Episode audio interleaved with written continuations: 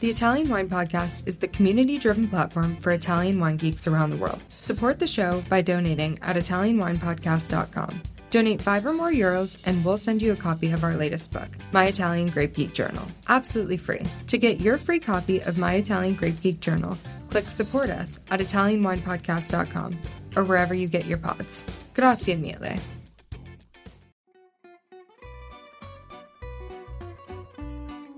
Welcome to Wine, Food and Travel with me, Marc Millon, on Italian Wine Podcast. Listen in as we journey to some of Italy's most beautiful places in the company of those who know them best, the families who grow grapes and make fabulous wines. Through their stories, we will learn not just about their wines, but also about their ways of life, the local and regional foods and specialities that pair naturally with their wines, and the most beautiful places to visit.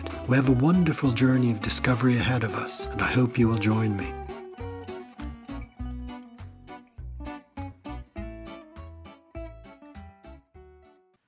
Welcome to Wine, Food and Travel with me, Marc Millon, on Italian Wine Podcast. Today it's my great pleasure to travel to the Cilento in southern Campania to meet my guest, Ester Spasiano of Il Colle del Corsicano. Salve, Ester. Thanks so much for being my guest today. How are you? And is it a beautiful day in Castellabate? Good morning. Yes, it is a beautiful and sunny day here in Castellabate today. Oh, I can imagine that it's a very special place to be. Yes. now, Ester, I'm really curious to know more about the beautiful and, for many of us, still undiscovered Cilento, an area I've visited but only briefly. Cilento, south of Naples, in the province of Salerno. It's a declared UNESCO World Heritage Site, an accolade granted only to the most special places in the world.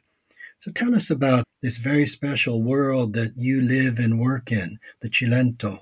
Yeah, exactly. Cilento is uh, one year uh, from uh, Salerno, which is one of the biggest city close uh, to us uh, we can say that is a land between sea and mountains. So you have both.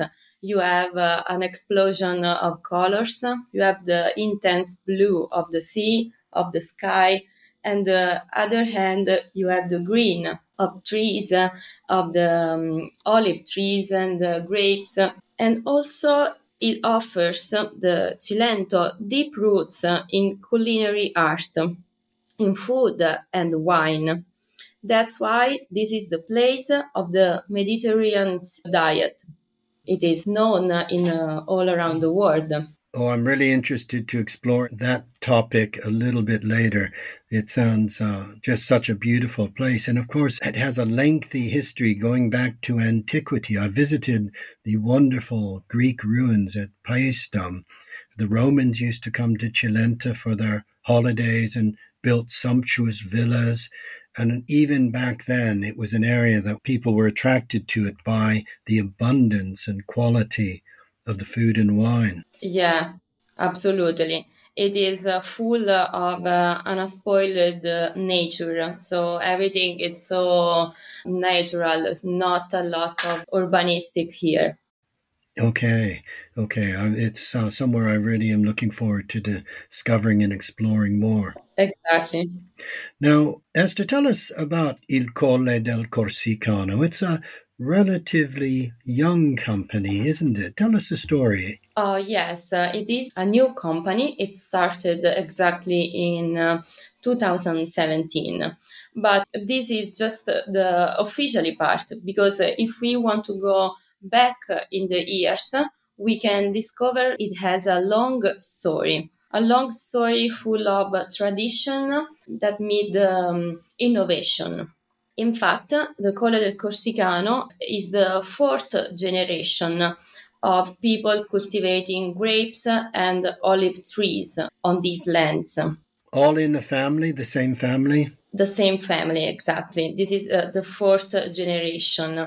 And then uh, Alferio, which is the owner, decided to open this business uh, in 2017 and make uh, his wine like he wanted to do to express uh, all the particularity of the Cilento. So the family had always had the land, grew grapes, grew olives, made some wine and olive oil, but it wasn't a commercial wine company.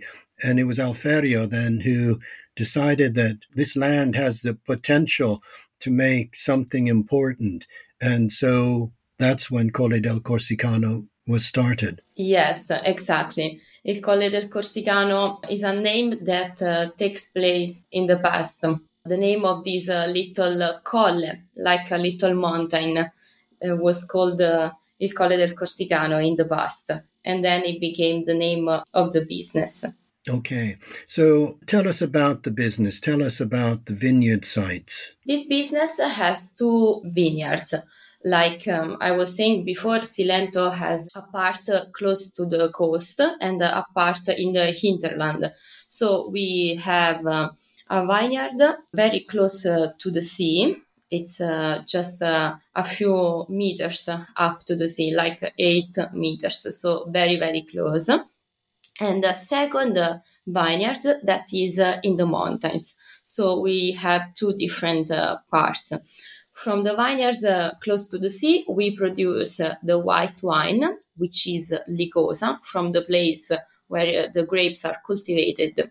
And then we have uh, from the second vineyard the red wine, the production of the red wine. Okay, and all of the viticulture is agricultura biologica, organic farming. Is that right? Oh, yeah, it is right. We only use a few products uh, for cultivating uh, the, the grapes, and uh, they are um, 100% uh, um, organic. Why was that important for Alferio when he decided to make the business? Why did he decide to to work organically? He decided to work uh, organically because um, he don't want to destroy the land where he's from. He wants uh, instead to make it rich and don't um, change a lot uh, the areas. Okay, so he wanted to really make wine as his grandparents and parents had been doing before him naturally as possible. Yes, naturally as possible and make the vineyard like a garden. In fact, if you come in the vineyard, you will find red roses, yellow roses, white roses, because he really likes to make it a place where it's nice to stay and spend time. Okay. And I'm interested too that you first of all told us about the two aspects of Cilento the sea, the Tyrrhenian Sea, and the hinterland, which is wilder. Uh, and your vineyards are reflecting both those sides of Cilento. Let's first talk about the Licosa, the Punta Licosa vineyard, where you're making a white wine. I'm just going to mention those wonderful Greek temples in the Cilento at Paestum, some of the most beautiful Doric temples anywhere in the world. And so this is really an ancient land where grapes have probably been cultivated for two and a half thousand years. Italian Wine Podcast. If you think you love wine as much as we do, then give us a like and a follow anywhere you get your pods.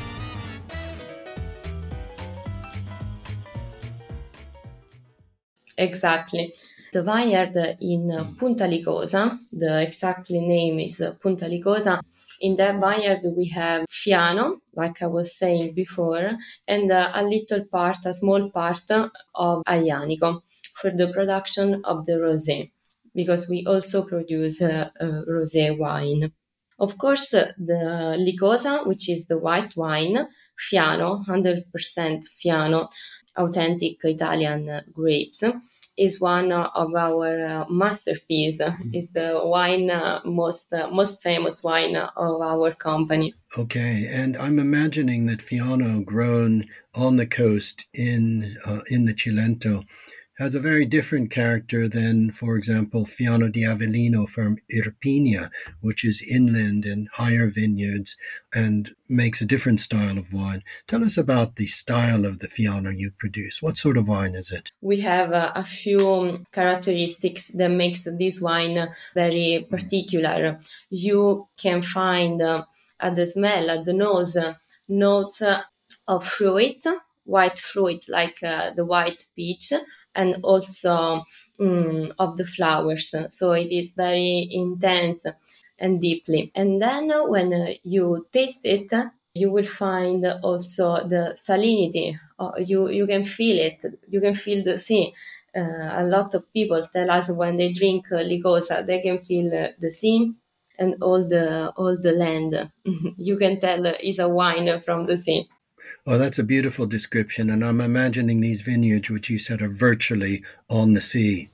Exactly. Yeah, it is um, on the sea. Exactly, it is uh, a land uh, like a sand, also um, sabbioso. Oh, okay. So it's quite a sandy soil. Mm-hmm. It has a different uh, uh characteristic to cultivate. Alferio spends a lot of time to find the best way to cultivate the trees and the grapes. Are they old vines? Uh, not very old because uh, he planted uh, new grapes. Yes. Okay. So let's go inland then to where you make your grow the grapes for the red wines. Tell us about this area. How high is it? We are uh, in the hinterland up to 15 meters from the sea. So we have different characteristics different characteristics for the red wine. That's why we produce the red wine uh, up from the coast. And we produce Patrinus. Patrinus is a, a Latin word that means um, someone important for you, someone important in your life.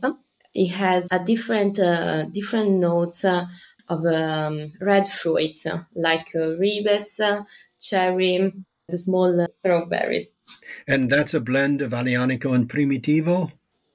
That's a blend, yeah, of Aglianico, 95% of Aglianico and 5% of Primitivo. A very small part of Primitivo that is uh, in this wine, uh, especially for um, a relationship with this kind of grapes, because the father of Alferio was uh, a lover of Primitivo. So he decided to keep the plants and then together they decide to blend it. And then we have the red wine. Okay. That sounds uh, a very successful blending. Now, you're also producers of extra virgin olive oil. Is this an important part of the business? It is, uh, yes, an important part of the business. And we have the olive trees all around the vineyard. So if you go to the coast, you will find olive trees all around the vineyard and the same on the mountain. And the olive harvest is now complete, so you're all able to enjoy the wonderful olio nuovo, the new oil. Oh, the new oil. Uh, for this year, it was a difficult year uh, in Italy for the olive oil. So we didn't take olive oil from the plants. It was very rainy. So we didn't do the olive oil, but we still had the olive oil of last year. There was a great olive oil and it is uh, good also this year. Oh, that's interesting. I've heard that from other areas of producers I know in Sicily and in Tuscany, they suffered the same problems. And is that the case with olive oil that if you have a really good year, it's often followed by a less good year? Oh, yeah, it could happen. This year in particular, we had a few months like May and June full of rain, following uh, then by uh, days full of uh, heat and a lot of sun and destroyed a little bit the life of the olive trees for this year. Okay. I think it's important for our listeners to understand that olive oil, good quality extra virgin olive oil from single estates like Colle del Corsicano, uh, the vintage variations are as important as wine, and there will be good years and when there's a lot of productivity, years when there's virtually no productivity. And we need to understand that, that this isn't an industrial product that is always on tap. Exactly. We we follow the nature. So what the nature is doing, uh, we have to, to follow it. And uh, we can do all the year the same products. So this year we decided to not produce at all instead of produce a product uh, with a low quality. Okay. Not even a little bit just for you to use yourselves? Oh, yes, just a little bit, but a very little bit for uh, family use. Just for family use, of course. Exactly, yes. Now, Ester, you've already mentioned that Cilento is considered one of the centers of the Mediterranean diet. And I know that it's considered one of the best places in Campania is already one of the best regions for food in Italy. Wonderful things to eat, uh, to, as well as wonderful wines. But Cilento has a great reputation for the wonderful foods produced there, the produce. And t- can you tell us a little bit about the typical foods of Cilento, foods that that pair well with your wines? Cilento, like I was saying before, is the mother of the Mediterranean uh, diet. One of the reasons is that there are a lot of typical food uh, like uh, fresh fish, like white fish, like anchovies, uh, red uh, mullet, that goes very well with the white wine. It's not uh, a coincidence, in fact, that um, one of the most uh, famous wine is the white wine because people drink a lot the white wine here what would be some of the fish dishes and how would they be prepared? It's a very simple cuisine. We don't change a lot the um, flavors. We don't add a lot of flavors. It is very simple and it is full of vitamins like that if you don't change if you don't cook a lot of food you keep it all the nutrients inside the vitamins the omega-3 in the fish and that's the reason of the longevity also of the people in this place. yes. And what about some other piatti tipici? Piatti tipici we do have also in the hinterland beans um, that you can prepare uh, like a, a soup or um, eat it um, in different ways because they cultivate beans in this uh, area also.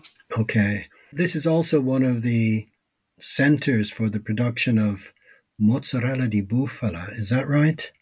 It is right. It is um, very close to the center where mozzarella di bufala uh, was born in Battipaglia, which is 30 minutes from Cilento. It is one of the most uh, appreciated food uh, for people, for us, uh, first of all, and then for tourists and um, other people. Yeah.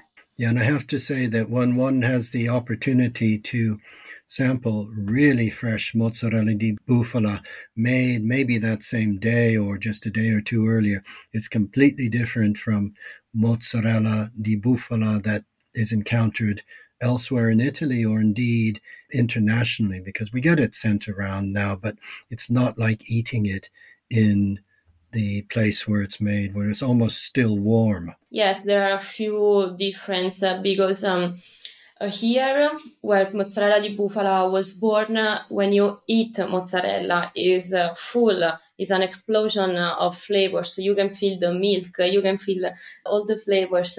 It's not the same when I eat it uh, all around the world. They want to do the same, but it's not. it's not very easy to make it. Yes, that gorgeous creaminess that you get with that really fresh mozzarella di bufala. It really is one of the real treats, and it's worth visiting this area just for the mozzarella di bufala. But there's so many other things too. Oh, absolutely. We have uh, um, the oil, like we said before, the wine, and in Cilento also the white figs. Oh, white figs white figs of Cilento are very, very famous here in Italy, in Europe. You can find these big figs. The people used to cut it into parts, put it on the sun, uh, let it for a few days, like 15 days, and then uh, they keep it for all the winter. Okay, wonderful. And you eat them fresh as well? Fresh as well, um, and they are um, undescribable. very, very good. oh, gosh. I look forward to trying those one day. Now, Esther, does Colle del Corsicano, is it possible for our listeners to visit? Absolutely. We have a tour of our uh, winery. You can do that uh, on reservation and visit the winery and also taste the wines, the three wines that we produce the white, the rosé, and the red wine. Okay. Also, eat some local aperitif, like uh, just a few a little um, aperitif to combine the wine. What would you have for the aperitif? For the aperitif, uh, we have uh, bruschetta with fresh tomatoes from our garden. And your wonderful oil. And absolutely our wonderful oil. Uh, and then we have uh, veggies, different veggies, always from our garden for the people that comes here. Oh, that's a wonderful way to taste wines, I think, when you can actually be tasting alongside, well, alongside the way you drink the wines yourselves, then. Mm-hmm. Absolutely. Well, Ester, you've really shared the story of Colle del Corsicano and also taken us to Cilento, which is a different world. It's very different from, say, Naples or the busyness of the Amalfi. It's quieter, it's stunningly beautiful. There are lots of other activities to do as well, aren't there? What do people come to Cilento to enjoy? When people come here, they can enjoy the sea, they can enjoy the tour with the boats, they can go to Punta Licosa, which is a little island in front of the sea of, of our coast and also uh, they can enjoy different uh, grotte inside um, the coast and the food, uh, the mountains, uh, all the activities uh, that they can do here. Well, it sounds wonderful, and I'm anxious to visit myself. So I hope that I can do that before too long. And if I can, I will certainly try to come down to Colle del Corsicano and find you. Absolutely. We will wait you and we will be very happy to have you here. Well, I hope our listeners will also find their way to you. Um, our listeners are located all around the world, but many of them like nothing more than traveling to the Italian wineries that they meet through us. So I hope that they will come to find you. Colle del Corsicano is a new winery, a new project, but I know the wines are already highly regarded. My Italian wine podcast colleagues told me about tasting the wines when they met you recently at Fivi. So I'm looking forward to tasting them myself. Ester, thank you so much for being my guest today. It was a pleasure. I hope everything goes well, and I look forward to meeting you sometime in the new year. The same. Thank you. Thank you. Buona giornata. Buona giornata. Ciao. Bye bye. We hope you enjoyed today's episode of Wine, Food and Travel with me, Marc Millon, on Italian Wine Podcast. Please remember to like, share, and subscribe right here or wherever you get your pods. Likewise, you can visit us at ItalianWinePodcast.com. Until next time, chin chin.